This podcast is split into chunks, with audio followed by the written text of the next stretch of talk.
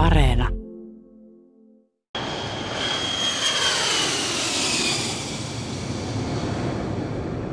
Tänään me puhumme siitä, miksi Ruotsi ei ole ottanut vielä euroa käyttöönsä ja aikooko se ehkä joskus liittyä euromaiden joukkoon ja miksi Ruotsissa keskustelu EU-asioista ei ole kovin vilkasta ja miten Suomen ja Ruotsin liittyminen EU-hun oikein tapahtui vuonna 1995. Mitä eroja näissä liittymisprosesseissa oli? Haastateltavana on Mikko Majander, joka on poliittisen historian dosentti Helsingin yliopistossa ja tutkija Suomessa sijaitsevassa ruotsinkielisessä ajatushautomo Magmassa. Mutta mikä ero näillä Suomen ja Ruotsin EU-hun liittymisprosesseilla aikoinaan oli? Tutkija Mikko Majander. No tietysti se lähtökohta on sillä lailla erilainen, että kylmän sodan kansainvälisessä järjestelmässä Suomellehan oli hirveän tärkeää eri tavoin erottautua Neuvostoliiton vaikutuspiiristä ja intressipiiristä, joten Suomella oli tärkeää pysyä niin sanotussa viiteryhmissä, joita oli kaksi. Toinen oli puolueettomat maat Euroopassa ja toinen oli Pohjoismaat. Ja niissä tietysti Ruotsi oli se keskeinen maa näissä ryhmissä Suomen kannalta molemmissa. Ja Suomella oli hyvin olennaista päästä seuraamaan Ruotsia näissä integraation askelissa samaa tahtia. No Ruotsilla ei ollut samanlaista riippuvuutta Suomen suhteen, eli Ruotsi halusi järjestää tietysti Eurooppa-suhteensa niin kuin se itse parhaaksi näkee, ja sillä tuli enemmänkin sisäpoliittisesti ne paineet. 90-luvun alussa ankara lamakausi, hallituspuolue sosiaalidemokraattien kannatus oli luisussa ja toisaalta Ruotsin suuri ja vahva elinkeinoelämä, teollisuus halusi varmistaa paikkansa Euroopan markkinoilla, niin paineet tuli vähän eri tavalla Suomeen ja Ruotsiin. Miten se sitten, jos ajattelee sitä Ruotsin tilannetta, niin kun se ei kuitenkaan ollut siellä se mitenkään läpihuutojuttu, että haetaan sitä EU-jäsenyyttä. Miten siellä meni nämä ryhmittymät, että ketkä sitä vastusti, ketkä sitä kannatti? No se paine tämän EU-jäsenyyden hakemiseen tuli selvästi silloiselta porvari-oppositiolta, eli maltilliselta kokoomuspuolueelta ja liberaaleilta, liberaalipuolueelta. Ne oli ehkä niin kuin vahvimmat poliittiset voimat sitä ajamaan. Ja sitten niiden suurena tukena tietysti oli tämä Ruotsin erittäin vahva teollisuuspiiri ja elinkeinoelämä. Ja, ja siinähän on aika suuri ero Suomen ja Ruotsin välillä, että Suomessa tavallaan teollisuus oli aika tottunut olemaan lojaali valtion poliittiselle johdolle, eikä senkin takia, että idän kauppa oli ollut niille niin edullista ja keskeistä niiden toiminnassa, ja idän kauppa oli kuitenkin tavallaan riippuvainen politiikasta, ja se oli poliittisesti organisoitua, joten Suomessa ei tämmöistä vastaavaa yhtä vahvaa elinkeinoelämän länsimarkkinoiden toimivien yritysten lobbausta ja painostusta ollut kuin Ruotsissa. Ja sitten Ruotsinhan ero siinä mielessä Suomesta, että Ruotsilla vasemmisto, myös sosiaalidemokraatit suhtautu hyvin kriittisesti EU-hun. Meillä taas Lipponen sosiaalidemokraatti oli nimenomaan viemässä meitä EU. Eikö näin ollut? No Lipponen oli silloin vielä, kun tämä prosessi alkoi, niin hän oli rivi-kansanedustaja, että ei hän ollut kovin vahvoissa asemassa SDPssä vielä silloin, että silloinhan Meillä oli Mauno Koivisto presidenttinä, joka piti aika tiukasti ohjakset ja langat käsissä ulkopolitiikan ja myöskin tämän integraatiopolitiikan osalta. Eli Ruotsista tietysti puuttuu tämmöinen presidenttiinstituutio niin kuin kaiken ylivalvojana. Ja kun sosiaalidemokraatit oli Suomessa hallituksessa, niin e, e, eihän he voineet niin kuin oman presidenttinsä ohitse ajaa niin kuin jossain integraatiolinjauksissa. Ruotsissa sosiaalidemokraateille oli pitkään se suuri ongelma se, että miten sovittaa puolueettomuus- ja liittoutumattomuuspolitiikka yhteen sen kanssa, että liitytään tai haetaan Euroopan yhteisön jäseneksi, että onko nämä kaksi asiaa yhteen sovitettavissa, niin se oli sosiaalidemokraattien ehkä kaikkein hankalin ongelma. No minkä takia nimenomaan sosiaalidemokraatit Ruotsissa oli kiinnostunut tästä asiasta, eikä, myöskin sitten, eikä myöskään sitten niin kuin oikeisto? Että minkä takia nimenomaan sosiaalidemokraatit tällä kärjellä ehkä epäröi, eikä sillä kärjellä niin kuin esimerkiksi jotkut keski-eurooppalaiset sosiaalidemokraatit, jotka, jotka epäröi sillä perusteella, että he pelkäsivät, että tämä on tämmöinen ää, markkinaliberalismin tai oikeistolaisen politiikan käsikassara tulee olemaan tämä EU. No kyllä, kyllä Ruotsissa sosiaalidemokraatit oli tälläkin ulottuvuudella niin kuin jakautuneita. Kyllä siellä ilman muuta sosiaalidemokraatit pelkäsi tai heidän kannattajajoukoissaan pelättiin sitä, että tota, Euroopan yhteisö on uhka heidän kansankoti- ja hyvinvointivaltiopolitiikalleen. Mutta toisaalta ruotsalainen kansankoti on ollut mahdollista vain sen takia, että niillä on ollut erittäin menestyksekkäät vientiyritykset, jotka pärjää maailmanmarkkinoilla, jotka tahko, tarjoavat työllisyyttä ja tahkovat tulosta ja maksavat veroa, jotka sitten taas voidaan jakaa edelleen hyvinvointipalveluihin. Et ei, tämä ruotsalainen hyvä kehä ei toimi ilman sopeutumista vientiteollisuuden intresseihin ja markkinoihin. No miten sitten Ruotsissa suhtauduttiin siihen, että kuitenkin No eihän silloin tietenkään tiedetty vielä Lissabonin sopimuksista ja näin, mutta kuitenkin tiedettiin se, että EU on iso vallankäyttäjä, joka tulee käyttämään valtaa myös Ruotsin yli todennäköisesti monissa, että se sisäpoliittinen vapaus, se tulee jonkun verran kuitenkin rajoittumaan. Kyllähän nyt oli pakko se ymmärtää, vai oliko? No, meillä on vähän tämmöinen aikaperspektiivi harha siitä, että EUhan oli vain 12 maan yhteenliittymä ja siirtynyt 80-luvun jälkipuoliskolla aika dynaamiseen kehitysvaiheeseen Jacques Delorsin komission johdolla. Ja kyllähän silloin paljon puhuttiin niin kuin myöskin sosiaalisten oikeuksien tuomista tähän EUn piiriin, että se ei ole pelkkää kapitalistista markkinatalouden laajentamista, vaan, vaan sille tulee muitakin ulottuvuuksia.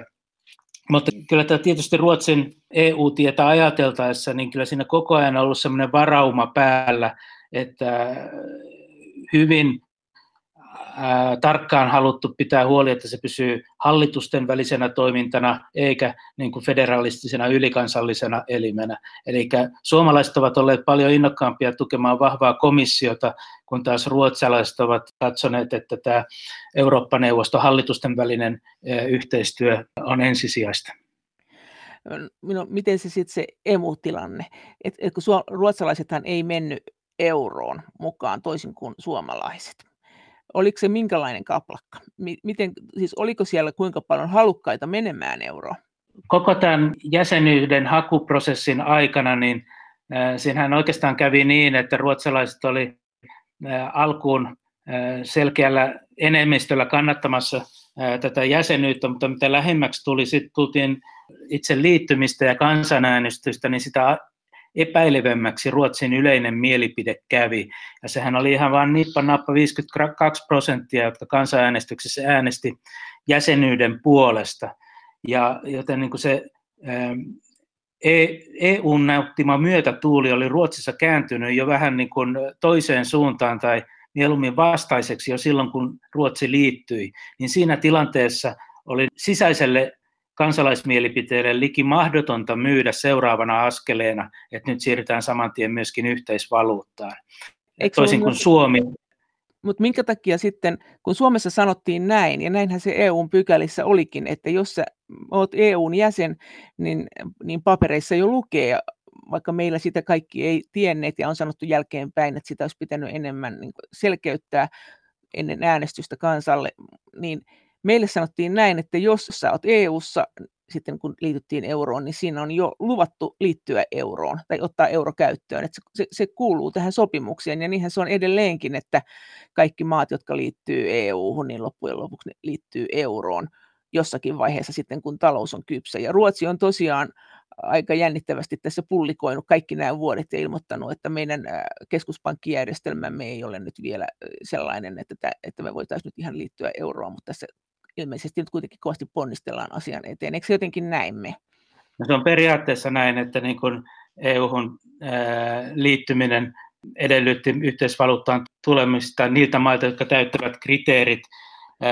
Ja tuota, käytännössä Ruotsi olisi voinut täyttää ne kriteerit, jos olisi halunnut. Ja muistaakseni siellä on joku muodollisesti joku seikka, joka ei, ei täyty, mutta ei ole olemassa sellaista poliittista mahtia EU:ssa, joka pakottaa Ruotsin tai minkään muunkaan maan luopumaan omasta valuutasta, jos ei se itse halua. Eli tästä on jo jonkin verran kai juridista vääntöä ollut, että onko Ruotsi sitoutunut äh, liittymään emuun mutta koska se ei halunnut poliittisesti sitä tehdä, niin ei ole mitään välinettä EUlla, jonka se haluaisi aktivoida tai pystyisi aktivoida pakottaa jonkun maan yhteisvaluuttaan. Eli sen olisi voinut Suomikin halutessaan tehdä. Kyllä Suomi olisi voinut jättäytyä ulkopuolelle, jos olisi poliittisesti halunnut niin tehdä, mutta meillä oli niin kuin, ähm, motivoitunut poliittinen johto, joka rakensi, käytännössä kun Lipposesta tuli pääministeri, kun Suomi oli liittynyt EU-hun, niin kyllä se johdonmukaisesti rakensi ohjelmansa ja politiikkansa ja taloutensa äh, sen mukaan, että se kykenee olemaan ja haluaa olla kaikissa integraatioratkaisuissa mukana ensimmäisten joukossa. Ruotsi ei halunnut. Eikö meillä ollut myös nykyinen presidentti Niinistö siinä mukana niin kuin, tukemassa tätä?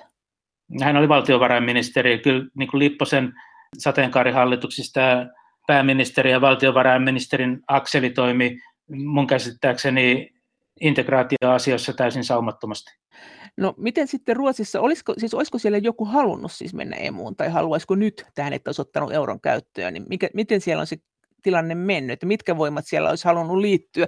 Joskus täällä sanotaan, että Ruotsin teollisuuspiireissä jotkut haluaisi edelleen liittyä emuun. Kyllä silloin Euroopan unionin alkuaikana, kun Ruotsi ja Suomi sinne liittyi, niin totta kai Ruotsissa oli myöskin niitä voimia, jotka katsoi ihaillen esimerkiksi Suomea, että se Suomi rohkenee mennä suoraan ytimiin ja ottaa niin kuin täysivaltaisen vaikutusvallan, mikä on saatavilla siellä. Et kyllä kyllä niin kuin Ruotsin teollisuuspiirit esimerkiksi suorastaan kiusasi Ruotsin pääministeri Göran Perssonia sillä, että he kehuivat Paavo Lipposta, joka rohkenee teke, tehdä sen kaltaista unionipolitiikkaa, joka olisi hyvä Ruotsin teollisuudellekin. Mutta toi Persson oli aika lailla lähestyi kyllä niin tätä kysymystä pragmaattisesti ja voisiko sanoa sisäpoliittisesti, että koska se ei ollut kansalaisten keskuudessa suosittua, niin ei sitä niin halunnut vasten valtavirtaa, vasten kansan mielialoja halunnut viedä Ruotsia emuun, vaikka ehkä itse olisi pitänyt sitä järkevänäkin, että, että puuttui semmoinen määrätietoinen poliittinen johtajuus siitä Perssonin eh, unionipolitiikasta. Sitten hän kuitenkin 2000-luvun alussa, 2003, päätti, että nyt järjestetään kansanäänestys, mutta ei, hän ei kyennyt käännyttämään kansansa sen ajatuksen puolelle ja se ei jotenkin puolinaiseksi se kampanjointi ja myöskin demareiden osalta se kansan vakuuttaminen siitä, että tämä kannattaa ja, ja kansanäänestys tyrmäsi sen sitten selkeällä erolla tutkija Mikko Majander, miten se nyt sen näet, että onko siellä mm, se innostus siihen emuun, niin onko se edelleen hiipunut vai voisiko, voisiko ne joskus vielä liittyä siihen? No kyllä tämä mun mielestä niin kun, tietysti kansanäänestyksen jälkeen on kovin vaikea. Vaikka eu on nähty näitä tapahtumia, että kun vaikka kansa äänestänyt vastaan, niin sitä äänestetään uudestaan, että se hyväksytään, mutta ei Ruotsissa ole ollut siinä, se oli niin selkeä se kansanäänestyksen tulos, että ei siinä ollut mitään edellytyksiä lähteä nopeasti uutta yritystä tekemään tai mitään ideaa.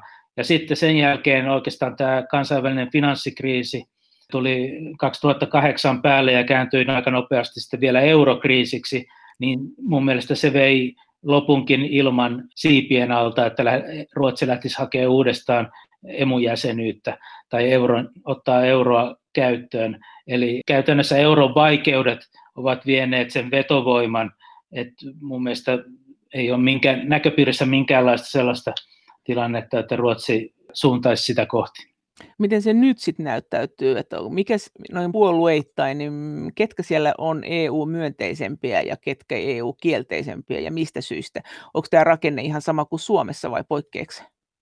No aika Suomen kaltainen kyllä, että, että euroa siellä ei kai aktiivisesti aja kukaan tällä hetkellä, mutta jos ajatellaan EUta ylipäänsä, niin kyllä se molemmat äärilaidat, ruotsidemokraatit on jopa Brexitin jälkeen e, ajoivat eduskuntavaalien alla, että pitäisi Ruotsin äänestää EU-jäsenyydestä tai eroamisesta uudestaan, neuvotella sopimus uudestaan ja äänestää siitä jäsenyydestä. Toisella puolella niin kyllä myöskin vasemmistopuolue on aika EU-kriittinen, että molemmat laidat on vastaan. Ympäristöpuolue on Ruotsissa ollut perinteisesti oli pitkään hyvin EU-kriittinen, toisin kuin Suomen vihreät, mutta he ovat maltillistaneet kantansa tässä ja hallitsevat sosiaalidemokraattien kanssa yhteishallituksissa. Demareissa ehkä niin kuin EU on, toki, toki suhtaudutaan myönteisesti, mutta siellä on sitten taas tämä niin kuin, kaikkien federalististen ilmiöiden kritiikki on edelleen aika vahva. Vahvempi kuin meillä. Kyllä, ja siinä on jo ihan semmoinen rakenteellinen seikka, että koska me ollaan eurossa mukana, niin me ollaan sillä tavalla paljon federalistisemmassa EUssa vastuunkantajana ja sisällä kuin Ruotsi. Et meillä se niin kuin edellyttäisi minusta eurosta luopumista, jos me haluttaisiin niin kuin profiloitua Ruotsin tavalla.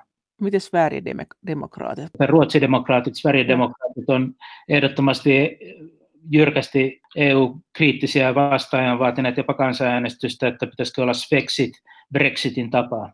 Mutta miten sille kansanäänestykselle nyt kuuluu? Missä, missä hapessa se on? Ei se ollut missään vaiheessa realistinen, että se toteutuisi. Ei ole. Ruotsin demokraatit oli, on ollut hyvin eristettyjä Ruotsin puoluekentässä. Nythän siitä on nykyhallituksen kohdalla hiukan keskusteltu, että voisiko maltillinen kokoomuspuolue olla heidän kanssa yhteistyössä, mutta ei varmasti EU-vastaisen liikkeen eteenpäin viemisessä. No miten sitten silloin, kun Ruotsi liittyi kuitenkin EU-hun, tosin ilman euroa, niin miten tämä maatalousasia, joka meillä oli niin iso asia, Ruotsin ja Suomen maatalouspolitiikathan on erilaisia ja ilmeisesti meidän käsitys siitä, mitä EU pitäisi toimia, että miten EU pitäisi toimia tämän maatalouspolitiikan ja aluepolitiikan suhteenkin ne on erilaisia, eikö se ole? No joo, siinä on kaksi olennaista tekijää. Yksi on se, että Ruotsi itse asiassa aloitti maatalousreforminsa jo 50-luvulla, joka tarkoitti siirtymistä suurin, suuriin tilakokoihin ja e, pois tällaisesta pienviljelysvaltaisesta mallista, joka Suomessa vielä sodan jälkeen kasvoi 50-luvun loppuun asti. Eli Ruotsin maatalousreformit ja maatalouspolitiikka meni aivan eri polkuja kuin Suomi, ja tämä näkyy vahvasti siinä kohtaa, kun neuvoteltiin EUn jäsenyydestä. Silloinhan, joten Suomelle on ollut koko ajan niin kuin tärkeää se, että se mitä me saadaan EUsta takaisinpäin, että se, se ottaa huomioon ja auttaa meidän maatalouden sope, sopeutumista uusiin oloihin ja pitää sitä elinkelpoisena. Ja sama pätee sitten Suomen aluepolitiikkaan, että Täytyy muistaa, että Ruotsin koko maatalous suurin piirtein tapahtuu Helsingistä etelään, eli muistuttaa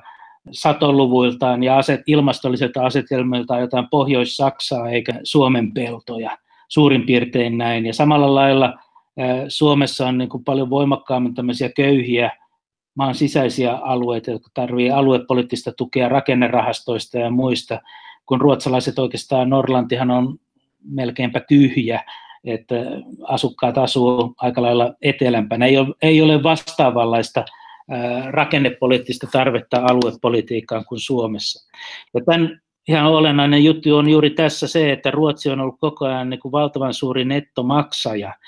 Se pitää ottaa huomioon, että on, on, on ymmärrettävää vierastaa tavallaan niin kuin ehkä federalistisia rakenteita kun, kun siellä jaetaan omia rahoja toisille. Suomelle on taas ollut tiettyä etua siitä, että me ollaan aika lähellä siinä, ollaan pikkusen nettomaksajan puolella, mutta sieltä tulee kuitenkin aivan keskeisiin asioihin Suomen yhteiskunnassa rahaa sitä kautta. Miten silloin jäsenyysneuvottelun aikana ja sitten sen jälkeen, niin keiden kanssa Ruotsi liittoutui, keiden kanssa Suomi liittoutui ja tuliko meille keskinäisiä skismoja tästä linjasta? Kyllähän sinne viime vaiheessa Suomelle tämä tuntui siltä, että koko tässä megaluokan asiassa, historiallisesti hirmuisen isossa asiassa, niin kovimmat väännöt käytiin viime vaiheessa juuri maatalouspolitiikasta ja erilaisista tukiaisista ja tukialueista ja muista, ja se tuntui kohtuuttoman näpertelyltä, kun kuitenkin oli aika historiallisesta asiasta kyse. Silloinhan oli ulkoministeriksi vedettiin MTK-puheenjohtaja Heikki Haavisto, ja hän oli kuin maansa myynyt silloin, kun Suomi lopullisen sopimuksen teki, että hänen mielestään tuli huono diili, ja hän sanoikin jotenkin näin, että itse asiassa Suomen olisi pitänyt neuvotella enemmän samassa ryhmässä Norjan kanssa kuin jatkuvasti verrata itseään Ruotsiin, että Norjahan on aika lailla alueellisesti rakentunut ja aluepolitiikan kautta, ja siellä on sellaisia kysymyksiä, erikoiskysymyksiä kuin kalastus ja niin edespäin. Että tota, tämä Ruotsin maatalouspolitiikan painoarvo oli ihan huomattavasti paljon pienempi kuin tämä Suomen neuvotteluvaiheessa. Mutta entäs kuka on tällä hetkellä Ruotsin paras liittolainen EU:ssa? Kehen Ruotsi turvaa tällä hetkellä? No, Ruotsi perinteisesti turvaa lähinnä itseensä, katsoo olevansa sen verran suuri tekijä, että, että se kykenee aika moneen asiaan itse, mutta kyllä mä uskoisin, että Hollanti ja Tanska on varmaan lähimpänä heidän intressejään ja Hollanti on aika korkeata profiilia tässä pitänyt. Tutkija Mikko Majander ajatushautomo Magmasta. Miten se Tanska ja Ruotsi ylipäänsä, miten niiden, niiden kun rooli tässä EU:ssa, kuinka paljon ne on liittolaisia keskenään? Pohjoismaidenhan oli tarkoitus olla niin kuin jollain lailla toimia siellä yhdessä, mutta se, ei se taida nyt ihan toimia, vai toimiiko? Siis paljon vähemmän kuin mitä toivottiin ja uskoteltiin silloin, kun liityttiin, että mitään sellaista varsinaista säännöllistä koordinointia ei oikeastaan ole näillä mailla. Ne koittaa kyllä pitää toisensa niin kuin informoituna siitä, että mitä mieltä ollaan, ettei synny turhia väärinkäsityksiä, konflikteja, mutta sellaista yhdessä painostaminen tai kannan omaksuminen, niin se tapahtuu kyllä asiakohtaisesti. Silloin liittymisvaiheessa Tanska tietysti oli jo vanha EU-maa ja oli mielellään puhunut vähän niin kuin koko Pohjolan äänellä ja arvovallalla. Ja tietysti se, että sinne tuli Ruotsi ja Suomi mukaan, niin tavallaan toi vähän kilpailuasetelmaakin näiden välille, mutta ei mulla ole mitään varsinaista mielikuvaa niin varsinaista konflikteista Tanskan tai Ruotsin välillä, että eikä heillä ole niin monessa asiassa yhteen samaan suuntaan vetäviä intressejä. Molemmathan on jäi euron ulkopuolelle, tosin Tanskan kruunu on kytköksissä euroon. Ruotsihan on iso nettomaksaja, mutta sitten sen lisäksi se, nyt kun tässä nyt haluttiin lisää rahaa jäsenmailta, niin sehän kuuluu tähän nuukaan nelikkoon. Siinä on siis Hollanti, Itävalta, Ruotsi ja Tanska. Luuletko, että tämä nuukanelikko enää toimii, hajoaksi keskinäisiin erimielisyyksiin? Tuntuu vähän siltä, että se ei saanut nyt kuitenkaan läpi niitä asioita, mitä se halusi. No ei, eh, eihän se mikään pysyvä elin ole. Mm. Eli kyllähän se niin kun oli tavallaan nuukanelikko syntyi tästä eh, tämän niin kuin budjettikauden neuvotteluasetelmasta ja, ja, ja tota, siinä voisi, joku on kuvannut näin, että Ruotsissa kaikki puolueet suurin piirtein, kun neuvotteluihin lähetti, niin, niin vakuuttivat, että ei käy, ei käy, ei käy, ei käy, mutta sitten kun pitää kuitenkin miettiä, että ollaanko valmis tekemään veto, veto, jolla kaadetaan koko homma, niin siinä kohtaa sanotaan jaa. Et, et ei ole olemassa Ruotsissakaan niin halua ja voimaa kiristää tämän äärimmilleen, että suljettaisiin kokonaan äh, Ruotsin maine yhteistyökykyisenä äh, neuvottelukumppanina EUn piirissä. Et kyllä siinä rajat tulee vastaan ja varmaan tulee näillä muillakin, mutta kyllähän nämä, sinällään tämä perusasenne näillä säilyy tällä nuukalla nelikolla, eli että niin kuin kriittisyys EUn kautta kierrättävää rahan määrää ja sen kasvattamista kohtaan, kenties se verojen kerääminen, miten se sitten EUn tasolla jatkossa aktualisoituu ja tuodaan esiin, niin on oletettavissa, että nämä on aika nuivia myöskin sen suhteen, että kyllä tämä henkinen yhteys näillä kaikilla varmaan säilyy tästä eteenpäinkin. Ja sitten vielä täytyy muistaa, että näissä kaikissa nuukan nelikon maissa, ehkä vähän muissakin maissa on sitten myöskin niin kuin aika vahva tämmöinen oikeistopopulistinen tai kansallispopulistinen sisäinen EU-oppositio, joka varmaan pitää hallituksen politiikassakin ottaa huomioon, jos halutaan pärjätä sen kansallispopulismin kanssa. No mitä sä luulet, että mitä Ruotsissa mm. sitten sanotaan? Sä sanoit äsken, että vastustettiin kyllä tätä elvytyspakettia lisääntyneitä maksatuksia, mutta kuitenkin sanottiin kyllä lopuksi. Mutta miten sitten, jos tästä tuleekin, niin kuin nyt on arveltu tämmöinen pysyvä väline? Silloin tässä puhuttiin vielä kesällä, että tämä on ainutkertaista, mutta nyt mm, on ruvennut kuulumaan niitä äänenpainoja, että tämä onkin pysyvä järjestelmä. Mitä oletat, että Ruotsissa silloin sanotaan? No se on aika pitkälle menevää ennakointia, koska siinähän nyt on ihan yhtä lailla voi sanoa, että Suomessa tämä on myyty nyt jo moneen kertaan vakuuttamalla, että on varmistettu, että on ainutkertainen järjestely. Että kyllä mä luulen, että jos tästä nyt tehdään joku automaatio ja uusi normaali, että näin tullaan menettelemään, niin silloin varmaan se on aika paljon laajempi se vastustava rinki kuin pelkkä Ruotsi tai pelkkä nuukanelikko, että kyllä siihen, Suomihan oli vähän niin kuin yritti, istui tässä vähän kahdella tuolilla samaan aikaan, eli toisaalta yritti varjella sitä vanhaa mainetta, että Suomi on ratkaisuhakuinen, pragmaattinen yhteistyökumppani, eh, mutta samanaikaisesti suhtautui erittäin kriittisesti näihin eh, rahoituskuvioiden kasvattamiseen. Että siinä oli, oli melkoista tasapainoilua niin kuin kahden tradition välillä, mutta jos nyt tästä tämä lavennettaisiin pysyväksi käytännöksi ja automaatioksi, niin kyllä mä luulen, että reaktiot olisivat jo Suomessakin aika kovat. Miten Ruotsissa suhtaudutaan EUn integraatioon, että EUn valta kasvaa, että se saa yhä enemmän niitä aloja, joilla sillä on määräysvalta? No ilman muuta varauksellisesti ja pidättyväisesti.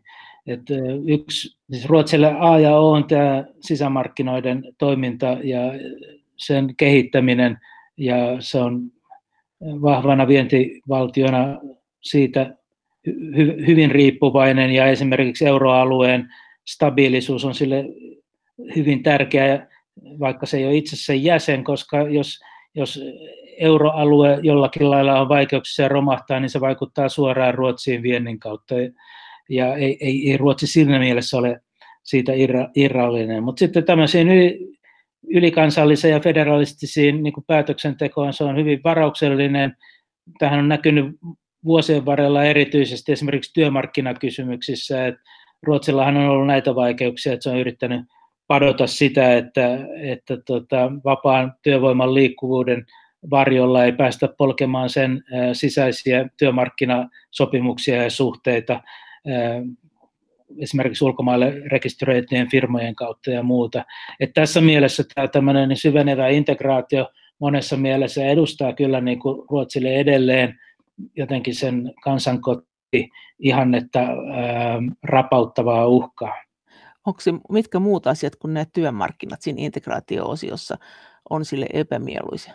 Yksi, mikä, missä, missä Ruotsi on tietysti toivonut, että taas Eurooppa-politiikalla kyetty helpottaa sen asen, omaa asemaa, on nämä pakolaispolitiikka, turvapaikkakysymykset ja muuta, koska Ruotsi on ollut niin valtava vastaanottaja siirtolaisuudessa sekä halulla että pelkällä vetovoimallaan, koska se on niin rikas ja vauras maa, niin kyllä niin Ruotsilla on ollut kovia toiveita ja odotuksia siihen, että, että tämmöinen sisäinen, kutsutaan sitä taakanjaoksi tai miksi hyvänsä, mutta jonkinlainen tasapaino pystyisi EUn alueella rakentamaan. Ja kyllä se nyt kuvastaa sitä, että tämän suuren pakolaisaallon tai siirtolaisaallon yhteydessä, niin jopa tämä vapaa liikkuvuus haastettiin Ruotsin ja Tanskan ja Saksan rajoilla. Eli siinä on semmoinen ulottuvuus, jossa Ruotsi osoittaa toiveita niin kuin Eurooppa-tason toimijoihin. Nythän heillä on itsellään sisäasioiden ja pakolaisasioiden komissaarin Ylva Johansson siellä, joka just esitti tämän oman mallinsa, että miten tätä pitäisi rakentaa, mutta mä olen kyllä hyvin skeptinen sen suhteen, että se saadaan vietyä jäsenmaissa läpi. Niin se idea oli se, että Dublin-sopimus kaadetaan, sitten jaetaan pakolaiset maittain, tai jos joku ei suostu ottaa vastaan, niin sitten joutuu maksamaan siitä, niin kuin siitä sen oman osuutensa. Eikö se näin ollut suunnilleen karkeasti se malli? Suunnilleen näin, mutta tässä asiassa taas menee niin valtava jakolinja näitä itäisen Keski-Euroopan maiden ja sanotaan niin kuin vanhempien EU-maiden ja sitten taas toisaalta Välimeren maat, niin kuin, minkä paineen alla ne ovat ja pohjoisempien, kaukaisempien maiden välillä. Että se on ollut jo vuosia EUlle Mission Impossible ratkaista ja mä en oikein nähnyt, että tässä, tässä tota, uudessa esityksessä olisi päästy kovinkaan paljon eteenpäin. Entäs nämä meidän maiden suhteet tässä, näissä EU-kuvioissa muuten, että siinä vaiheessa kun Ruotsi liittyi EU-hun, niin se ilmoitti yhtäkkiä, että heillä on tämmöinen nyt näkökulma, että he liittyy EU-hun, ja sitten Suomessa oltiin aika näreissään siitä, että eikö meidän pitänyt kaikkien yhdessä sopia näistä asioista, eikö näin mennyt? No Suomeen on jäänyt elämään tämmöinen legenda siitä, että Ruotsi me, meistä mitään piittaamatta jätti jäsenanemuksensa sisään. Toisaalta sen voi ajatella kyllä myöskin niin päin, että samalla Ruotsi sysäsi seisovat vedet Suomessa liikkeelle ja avaamaan silmät, että tämä eurooppalainen integraatio EUn kautta on on se voittava malli, että myöskin Suomen täytyy tähän reagoida ja päättää, että mitä se oikeastaan itse, itse haluaa. Että siitä on tullut tämmöinen 30 vuodessa on vaan kasvanut tämä tämmöinen legenda, että Ruotsin kanssa pitää olla varovainen, että se pettää, pettää ja tekee oman päänsä mukaan piittaamatta Suomesta. Se on aika kansallisesti katsottu, että ei ne Ruotsin ratkaisujen käytyvoimat liittynyt Suomeen oikeastaan millään lailla, vaan omaan sisäpoliittiseen tilanteeseen, taloudelliseen tilanteeseen ja Euroopan integraation dynamiikkaan. Ei ne sitä niin kuin tehneet pahantahtoisuuttaan Suomea kohtaan. Et, et jos meidän mielestä Ruotsi ei ole riittävästi ymmärtänyt Suomen asemaa ja ratkaisuja, niin voidaan tietysti kysyä, että kuinka paljon suomalaiset ovat yrittäneet asettaa itsensä ruotsalaisten asemaan ja ymmärtää heidän ratkaisujaan tutkija Mikko Majander ajatushautomo Magmasta. Kuinka paljon tervetulleempi Ruotsi oli EU-hun kuin Suomi? Ja ylipäänsä Pohjoismaat olivat tervetulleita, myöskin Suomi, koska ne olivat selvästi vauraita, kehittyneitä, rakenteet, yhteiskunnallisista rakenteeltaan täysin päteviä maita liittymään. Ne olivat tuomassa lisäarvoa ja lisää rahaa EUn ylipäähänsä. Ja tietysti Ruotsi tässä suhteessa oli paljon isompi tekijä kuin Suomi, ja tällä, tässä tällä tavalla katsottuna tervetulleempi. Tähän oli oikeastaan Saksalle hirmuisen tärkeää tämä laajentuminen Itämeren eh, piiriin ja Pohjoismaihin. Edellinen laajentuminen 80-luvulla oli tapahtunut Välimerellä ja siirtänyt EUn painopistettä tai ainakin väestöpohjaa niin eh, etelämpään, niin eh, Saksan, Saksa tuki sekä Ruotsia että Suomea toivotti tervetulleeksi ja teki itse asiassa niissä neuvottelujen ratkaisuvaiheissa Saksa oli ihan avaintekijä myöskin Suomen osalta, eh, että Suomi pääsi mukaan. Eli tässä taloudellisessa mielessä Ruotsi oli erittäin tervetullut, mutta sitten ehkä siinä neuvotteluprosessin aikana ruotsalaiset kävivät niihin neuvotteluihin alleviivaten kaikkia niitä omia tavoitteitaan ja hyvin pikkutarkasti ja yksityiskohtaisesti, joka herätti sitten närää, että mitäs, onko tässä nyt niin kuin Ruotsi liittymässä EU-hun vai EU Ruotsiin. Ja toisaalta, että jos Ruotsi tulee sisään, niin tuleeko siitä niin kuin ikuinen jarrumies ja panee kapuloita rattaihin. Tässä suhteessa Suomi omaksui hyvin toisenlaisen strategian ja taktiikan. Meni nimenomaan, että Suomi ei ole tuottamassa mitään ongelmia, vaan tulee osallistumaan ratkaisuhakuisesti omalla panoksellaan rakentavasti EUn integraation. Miten tämä sitten tämä puolustusyhteistyö? Kun Suomi meni EU-hun, niin sitähän kuitenkin sanottiin aika paljon, että tämä on tämmöinen, äh, nyt on se hetki, me päästään länteen kiinni hyvin, Neuvostoliitto on hajonnut, sinne mennään, se on meidän turva. Äh, miten, miten Ruotsissa sanottiin tästä? Eikö näin nyt sanottu Suomessa, ymmärtääkseni sanottiin? No minusta on ollut vähän kapea asetelma, kun on Suomenkin integraatioratkaisu niin kuin puettu dikotomiaan, että oliko se ennen, ennen muuta turvallisuutta vai taloutta. Totta kai se oli niin kuin molempia omalta osaltaan, mutta tärkeänä elementtinä oli mun mielestä kyllä tämmöinen niin kuin identiteettipoliittinen elementti, että kun Suomi liittyi EU-hun ja meni sen ytimiin, niin se samalla niin kuin irtautui tästä ikuisesta Venäjän ja Neuvostoliiton etupiirissä elämisen varjosta ja sai niin kuin tasavertaisen identiteetin ja aseman läntisen Euroopan yhtenä maana, eikä tarvinnut niin kuin välittäjänä mitään Ruotsia tai Skandinaviaa, Pohjolaa siinä, vaan oli siellä omilla jaloillaan. Että se oli tämmöinen niin kuin identiteetti asia, että se vähän ehkä kärjistetysti Suomessa on esitetty, että sehän oli turvallisuuspoliittinen ratkaisu. No, miksi Suomi ei silloin hakenut Naton jäseny, Natosta sitä turvallisuutta, niin kuin kaikki itäisen Keski-Euroopan maat teki ja Baltian maat mukaan lukien. Että minusta se on enemmän vielä tämmöinen identiteettiasia. Tämä turvallisuuspolitiikka ja puolustuspolitiikka, niin siinähän Suomi ja Ruotsi on vähän eri linjoilla ollut tuolla Euroopan unionin suhteen, että Suomi on ollut innokkaammin tukemassa esimerkiksi näitä Ranskan aloitteita tai että ylipäänsä tästä eurooppalaisesta turvallisuuspoliittisesta koordinaatiosta. Ruotsi on lähestynyt näitä paljon tiukemmin ja sen identiteetissä on paljon voimakkaammin tämmöinen liittoutumattomuuden ja puolueettomuuden perinne, ja se on mieluummin hakenut niin puolustuspoliittista vahvistusta kahdenvälisillä järjestelyillä myös Britannian ja Yhdysvaltain ja Natonkin kanssa, mutta nyt sitten tämän Krimin valtausten jälkeen ja sen myötä, että Itämerestä on tullut, jännitys on kasvanut Itämeren alueella, niin onhan tämä ollut huikea tämä viimeisten vuosien kehitys Suomen ja Ruotsin välisessä puolustusyhteistyössä, mutta sekin on siis nimenomaan se on niin kuin kahdenvälistä asiaa. Ja siinä ehkä yksi selitys sille on se, että kun molemmissa maissa, sekä Suomessa että Ruotsissa, NATO-jäsenyys, NATO-liittoutuminen jakaa voimakkaasti yhteiskuntia sisäisesti ja jopa puolueita sisäisesti, niin tämä Suomen ja Ruotsin välinen puolustusyhteistyö nauttii yli puoluekentän molemmissa maissa laajaa hyväksyntää ja sitä on sen takia helppo ajaa ja sitä viedä eteenpäin. Ja samalla niin kuin väistetään se kiusallinen kysymys, että miten se NATO mutta oliko tämä sitten Ruotsille EU-liittyminen millään lailla puolustuspoliittinen kysymys tai turvallisuuspoliittinen kysymys? Siis no. kokiko se sen niin?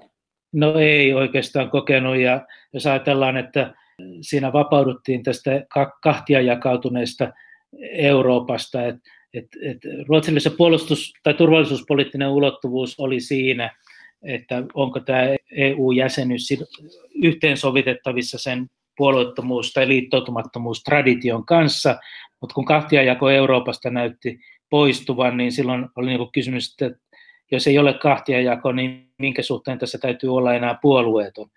Ja 2000-luvulle kun tultiin, niin siinä oli voimakasta lähentymistä esimerkiksi Venäjällä Naton kanssa, ne perusti yhteisiä NATO, Venäjän NATO-neuvostoja ja niin edespäin, että näytti, että tämä menettää merkityksen tämä tämmöinen liittoutumattomuus suhteessa sotilasblokkeihin. Ruotsin ratkaisuhan oli siinä, että se ajoi omaa maanpuolustustaan alas ja sovitti puolustusvoimansa lähinnä kansainväliseen kriisinhallintaan. Eli ei tämä niin EU-jäsenyys ja sen niin kuin merkitys Ruotsin turvallisuudelle, niin ei se ole ollut mikään, mikään niin kuin merkittävä seikka. Se on ollut niin enemmän tämä eurooppalainen yleinen kansainvälispoliittinen kehitys, jonka, jonka tekijöitä on myös sitten Venäjä ja, ja, ja NATO laajemmin. Mutta edes tässä, kun geopolitiikka on tehnyt paluuta, niin, niin ei Ruotsi ole katsonut Euro, Euroopan unioniin niin kuin turvallisuuspoliittisena elimenä, vaan kuten sanoin, niin näihin kahdenvälisiin järjestelyihin Suomen, Britannian, Yhdysvaltojen kanssa. Miten se sitten on selitettävissä tavallaan, että tosiaan itsekin on soitellut ja kysellyt tästä Ruotsin EU-politiikasta vähän sinne ja tänne ja sitten saanut tämmöisenkin vastauksen, että nyt asia on kuule sillä lailla, että ei täällä Ruotsissa juurikaan kukaan ole kiinnostunut tuosta EUsta. Onko se susta niin? Kyllä se aika lailla on niin. Eihän se ihan hirmuisen vetävää teemaa ole täällä Suomessakaan, niin kyllä Ruotsissa oikeastaan vielä vähemmän.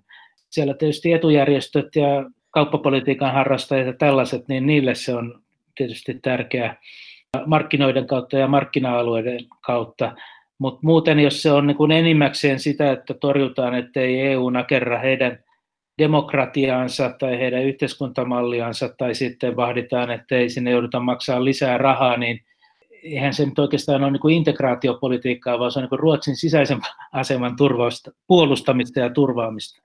No eikö siellä sitten ole semmoista keskustelua, että niin kuin täällä nyt kuitenkin on, että oho, tämmöinenkö direktiivi täältä taas tuli, että voi ei, ja mitä ne seuraavaksi keksii, ja, ja tälleen me tehtäisiin, mutta eihän se EU anna. Et meillähän on kuitenkin aika tämmöinen vahva ja elinvoimainen tämmöinen keskustelu. No silloin kun se koskee jotain petoeläimien suojelua ja tällaista, niin silloinhan se tulee iholle ja puhutaan niistä tyhmistä direktiiveistä. Kyllä ehkä se suuri seikka on se, että se EU on itse niin suuressa käymistilassa sekä näiden rahoituskuvioiden kanssa että sitten tämä keskinäisen solidaarisuuden puutteen kanssa, oli se sitten pakolaisista tai koronaviruksen torjunnasta kyse, että, että niin kuin sen kiinnostavuus ja into sen suhteen syntyisi paremmin, jos sillä olisi enemmän imua. Kyllähän nyt niin kuin nämä ruotsidemokraatit varmasti pitää EUta aina esillä silloin, äh, jos sieltä tulee vaikka kansalaisten vaikeasti nieltäviä päätöksiä ikä, ikäviä äh, tai taloudellisesti ikäviä tai muuten ikäviä ratkaisuja, niin on mielellään osoittamassa, että EU ei toimi tai EU on huonolla asialla. Mutta se, niin kuin sanotaan, positiivisen ja puolustavan puolen rakentaminen, niin se on tällä hetkellä aika vaikea rakentaa politiikkaan sisään. Entä tämä Ruotsi on kuitenkin tämmöinen maa myös, että onhan siellä nyt kuitenkin tätä sosiaalipuolta aika paljon, vanhainkoteja ja sairaaloita ja, ja se on niin kuin iso menoerä ja ilmeisesti osin hyvinkin hoidettu, niin miten he suhtautuu näihin tämmöisiin hankintadirektiiveihin ja siihen, että monikansalliset yhtiöt saattaa ostaa vanhainkoteja ja näin. Luulisin, että se keskustelu nyt sentään Ruotsissa olisi niin kuin jotenkin jäsentynyttä ja, ja, ja ehkä, ehkä vähän pitemmällä kuin meillä johonkin suuntaan. No tietysti tämä yksi tämmöinen uhkatekijä, joka EU-vapauksista tulee, on siis tämä kilpailupolitiikka. Että et, se, niin se perusviritys on se, että tämmöinen niin hyvinvointipalveluiden alistaminen puhtaalle kilpailunäkökohdille niin on niin ristiriidassa ruotsalaisen perinteen kanssa. Mutta tietysti siinä on jonkun verran, kyllä niin sosiaalipolitiikka sinänsä on kuitenkin ollut niin EU-ssa kansallisen päätöksenteon alaista. Että, ja just niin kuin ajatus siitä, että mikä on esimerkiksi Jöran Perssonille voimakkaasti sanoi sitä, että veropolitiikkaa esimerkiksi ei voi mitenkään päästää EUn alaisuuteen, että se täytyy olla kansallisissa käsissä. Kyllä niin kuin tämän, näillä ulottuvuuksilla Ruotsissa on tietysti ollut sekin, että tässä oli 2000-luvulla oli porvariallianssi oli vallassa kaksi kautta peräkkäin ja silloinhan esimerkiksi niin koulupolitiikassa mentiin aikamoiseen vapauttamiseen ja kilpailuttamiseen ja siitä tuli aika huonoja kokemuksia, että saattoi kouluja mennä konkurssiin ja niin edespäin. Et ei nämä ole oikein niin Ruotsin näkökulmasta EU-tason ongelmia, vaan sisäisen väännön ongelmia. Entä sitten se ympäristöasia, kun sä sanoit, että se kääntyi, että ympäristö, tai siis vihreät oli aluksi EUta vastaan ja nyt EUn puolella enemmän, niin mikä sen käänsi? Mitä he aluksi pelkäs EUsta? Mitä siinä tapahtui? Niin, mä en oikein osaa sanoa sitä, että kuinka voimakkaasti ne on EUn puolella, mutta ne ei, niin kuin, niistä ohjelmista ei ole niin anti-EU-retoriikka on pudonnut pois. Ja mä luulen, että tämä ilmastopolitiikka viimeistään on sellainen, että kyllä sen kaikki ymmärtää, että tarvitaan EU-tason toimijaa, että voidaan vaikuttaa maailmantason toimintaan. Et, et siinä mielessä mä luulen, että siitä 90-2000-luvun alkupuolen niin kuin asenteista tämä, tämä tietoisuus on kasvanut tähän rinnalle. Ruotsin vihreät tai ympäristöpuoluehan oli aika paljon vasemmistolaisempi kuin esimerkiksi Suomessa 90-luvulla. Ja, ja voi vieläkin sanoa, että on, on ehkä edelleenkin on sitä. Suomessa kuitenkin vihreän liikkeessä, liike kasvoi myöskin tämmöisestä liberaalin tradition kautta, eikä pelkästään mistään vasemmistosoluista. Siinä on, siinä on tämän, tämän tyyppinen niin kuin historiallinenkin tausta ehkä. Tutkija Mikko Majander ajatus Hautomo Magmasta.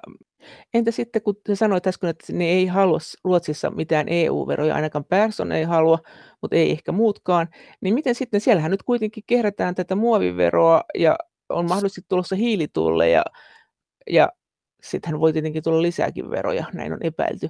Puhutaanko siellä tästä? Puhutaanko muoviveroista siinä mielessä, että ei, että periaatekysymys?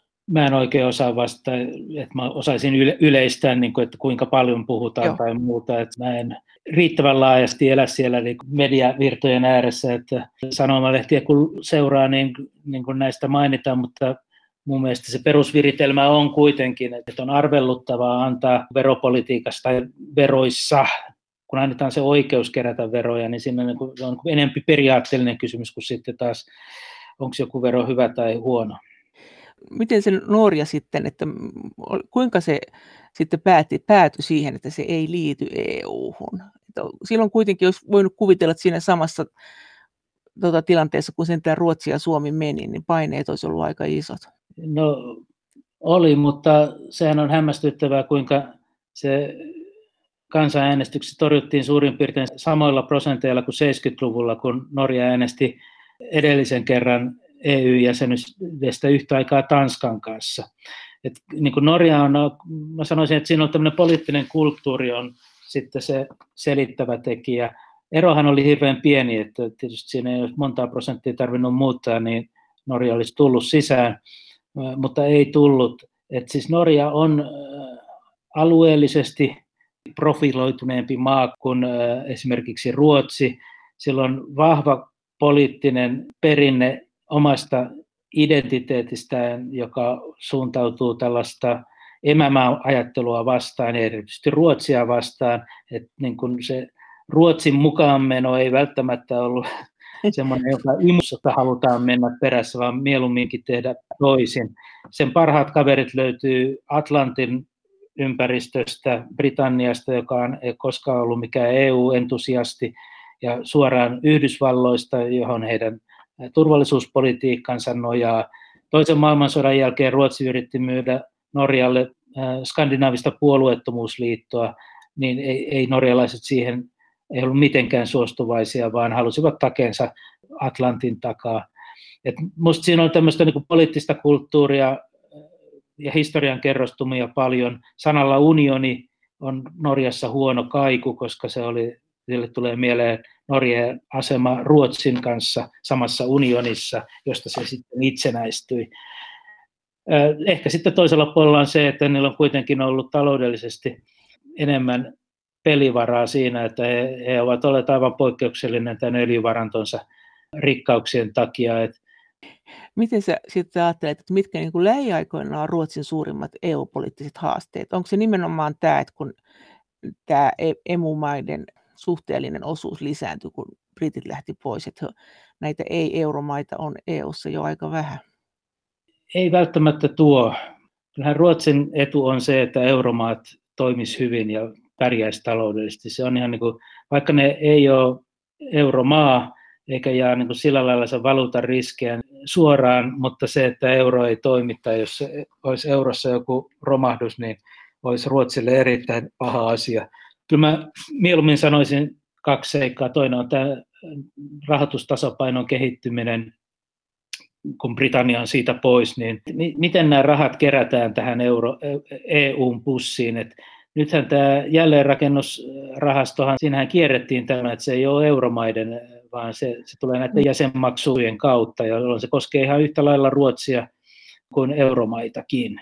Et sillä lailla kyllä se Ruotsin huoli on tässä EUn yhteisen potin keräämisessä ja sitten tietysti se, mikä on niin aika loogista myöskin Suomen näkökulmasta, että siis mihin nämä panostukset pannaan, että niitä ei panna vain joidenkin budjettialijäämien tilkitsemiseen, vaan ne oikeasti investoidaan tulevaisuutta rakentaviin seikkoihin. Ja yksi, minkä niin kuin Ruotsi menetti tässä, kun näitä jäsenmaksudiilejä tehtiin ja Ruotsi sai alennusta, niin sinähän oikeastaan karsittiin mun käsittääkseni nimenomaan esimerkiksi tutkimuspanostuksesta, joka taas kuuluisi Ruotsin intressiin. Että kyllä tämä rahan kerääminen ja sitten toisaalta mihin se raha käytetään, niin kyllä se on toinen. Ja sitten toinen on nämä federaaliset päätöksentekomenettelyt, että mihin, mihin asti ne ulottuu. Ja siinä Ruotsilla on ristiriitainen paikka, koska toisaalta se tarvisi näitä esimerkiksi maahanmuutto- ja pakolaispolitiikan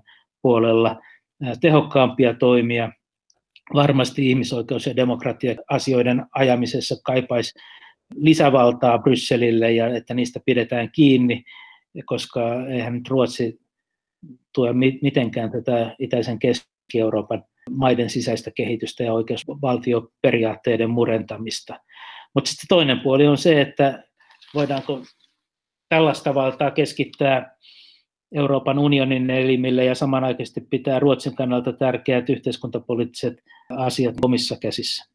Tarkoitatko sitä, että kun Ursula von der Leyen nyt sanoi siinä linjapuheessansa, että hän ehdotti siis komission puheenjohtajana, että neuvosto, missä nämä maat on, niin siellä pitäisi tehdä enemmän tämmöisiä määräenemmistöpäätöksiä, eikä niin, että yksikin voi kaataa sen, niin tämä on niin kuin Ruotsin kannalta kiinnostava tilanne, että heillä olisi paljonkin semmoista, mitä he haluaisivat ajaa määräenemmistöpäätöksellä, mutta he vastustaa sitä, että määräenemmistöpäätöksellä voidaan tehdä kaikenlaista.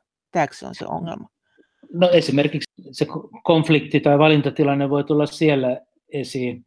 Kuten sanoin, niin Ruotsin pitkä linjahan on ollut kyllä, että Eurooppa-neuvosto, siis hallitusten välisesti tehdään nämä, eikä komission johtoisesti, että komission aseman vahvistamisen kautta.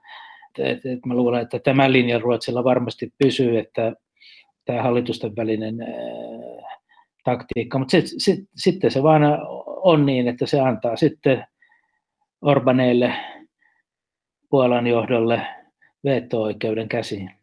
Miten se sitten suhtautuu tähän Saksan ja Ranskan nyt hyvinkin tiiviiseen yhteistyöhön? Nyt puhutaan siitä, että Saksa ja Ranska ja komissio muodostaa tämmöisen kolmion, joka niin kuin nyt tässä elvytyspaketissakin, niin aika lailla vauhdikkaasti teki nämä raamit. Ja ei muilla mailla sitten hirveän paljon ollut enää sitten mahdollisuuksia muuttaa tätä suunnitelmaa.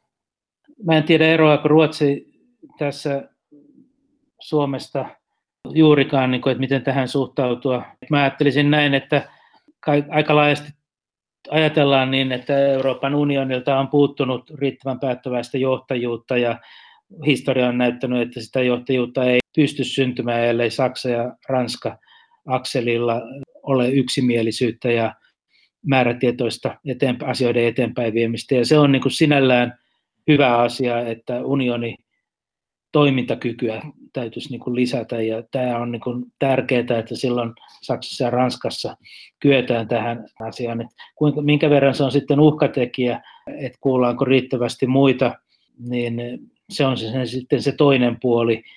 Että niin kuin unionin uskottavuuden kannalta sen toimintakyky on aivan liian pitkään polkenut paikallaan. Että tästä, tästä näkökulmasta tämä esimerkiksi tämä jälleenrakennuspaketin solmiminen oli Euroopan unionin uskottavuuden, toimintakyvyn ja solidaarisuuden kannalta niin kuin aivan ratkaiseva, että se saatiin aikaa. Ja sitten mä luulen, että sen kaatamisen esimerkiksi on, tulee olemaan aika korkea kynnys, koska jos Euroopan unioniin suhtautuu periaatteessa positiivisesti, niin kuin Suomi ja Ruotsi tekee, niin, niin silloin on niin hyväksyttävä se, että täytyy olla tällaista johtoakselia kuin Saksa ja Ranskan välillä nyt on. Ja kun Britannia on siitä pudonnut ja Italia on niin sellaisessa sotkussa kuin se on, niin mikä muu se voisi olla se akseli? Entäs sitten tämä parlamentin puoli? Ketkä siellä on näitä, tämä komissaari on tämä, joka nyt yrittää saada tätä pakolaispolitiikkaa aikaiseksi tai uutta pakolaispolitiikkaa, tämä Ruotsin komissaari, mutta entä ketkä siellä on näitä tämmöisiä niin kuin näkyviä europarlamentaarikkoja, jotka puhuu jotakin ja jos niin mitä? Vai näkyykö ne ollenkaan Ruotsissa? Mun käsitys on se, että europarlamentaarikot eivät ole mitenkään ainakaan sen näkyvämpiä kuin Suomessakaan niin kuin kokonaisuuden kannalta. Voimasuhteethan on aika lailla samat kuin Ruotsin omassa parlamentissa. Ja europolitiikan viitottamisessa niin he jäävät ilman muuta näiden kansallisessa puoluejohdossa toimivien niin kuin varjoon. voisi ehkä kärjistäen sanoa niin, että kyllä niin europarlamentaarissa toiminen on Ruotsissakin niin kuin kansallisen parlamentarismin jatketta, eikä niin kuin, että se olisi niin kuin vahva lobby EU-asioiden puolesta Ruotsiin. Mutta jos Ruotsin EU-taivalta miettii, niin mikä siinä on se suurin kysymys, se peruskysymys? Tutkija Mikko Majander. Edelleen se peruskysymys on, niin kuin, että kuinka intopiukeana ruotsalaiset oikeastaan haluaa koko EU:ssa olla. Että se on niin kuin välttämätön realiteetti, mutta, eh, mutta tota, ehkä väärin sanoa, että siellä, ei siellä olla vasten tahtoisesti, mutta ei millään lailla innoissaan niin kuin niihin heittäytymässä. Mulla oli aikaisemmissa duuneissa mä olin jonkun verran erilaisissa Eurooppa-kokouksissa kävin. Ja aika usein oli niin, että mä olin ainoa pohjoismainen edustaja paikalla. Että ei siellä näkynyt ruotsalaisia eikä tanskalaisiakaan. Että ei ne ko- kovin korkealla tuntunut olevan niin kuin heidän mun kollegaorganisaatioiden painopisteissä. Eli se tarkoittaa äh, sitten varmaankin, kun sä noin sanot, niin sitä, että he todennäköisesti ei tule kovin pontevasti ajan juurikaan yhtään mitään asioita. Että on tavallaan turha ajatella, että Aa, me ei saada tätä aikaa, mutta kyllä Ruotsi tulee vielä ja tekee sen jostain asiasta, että ei välttämättä. Kyllä ne eduistaan tulee pitää tiukasti huolta, ei, ei kai siitä ole epäilystäkään, mutta ehkä ei ole kovin monta asiaa, missä ne erityisesti näkee EUn siksi väyläksi, jolla he vievät asioita eteenpäin. Näin sanoi tutkija Mikko Majander, joka on poliittisen historian dosentti Helsingin yliopistossa ja tutkija Suomessa sijaitsevassa ruotsinkielisessä ajatushautomo Magmassa. Kiitos teille kaikista viesteistä ja kommenteista. Kaikki viestit ovat erittäin tervetulleita. Niitä voi lähettää sähköpostiin osoitteeseen maija.elonheimo.yle.fi ja sen lisäksi me voimme keskustella näistä asioista yhdessä Twitterissä aihetunnisteella Brysselin kone.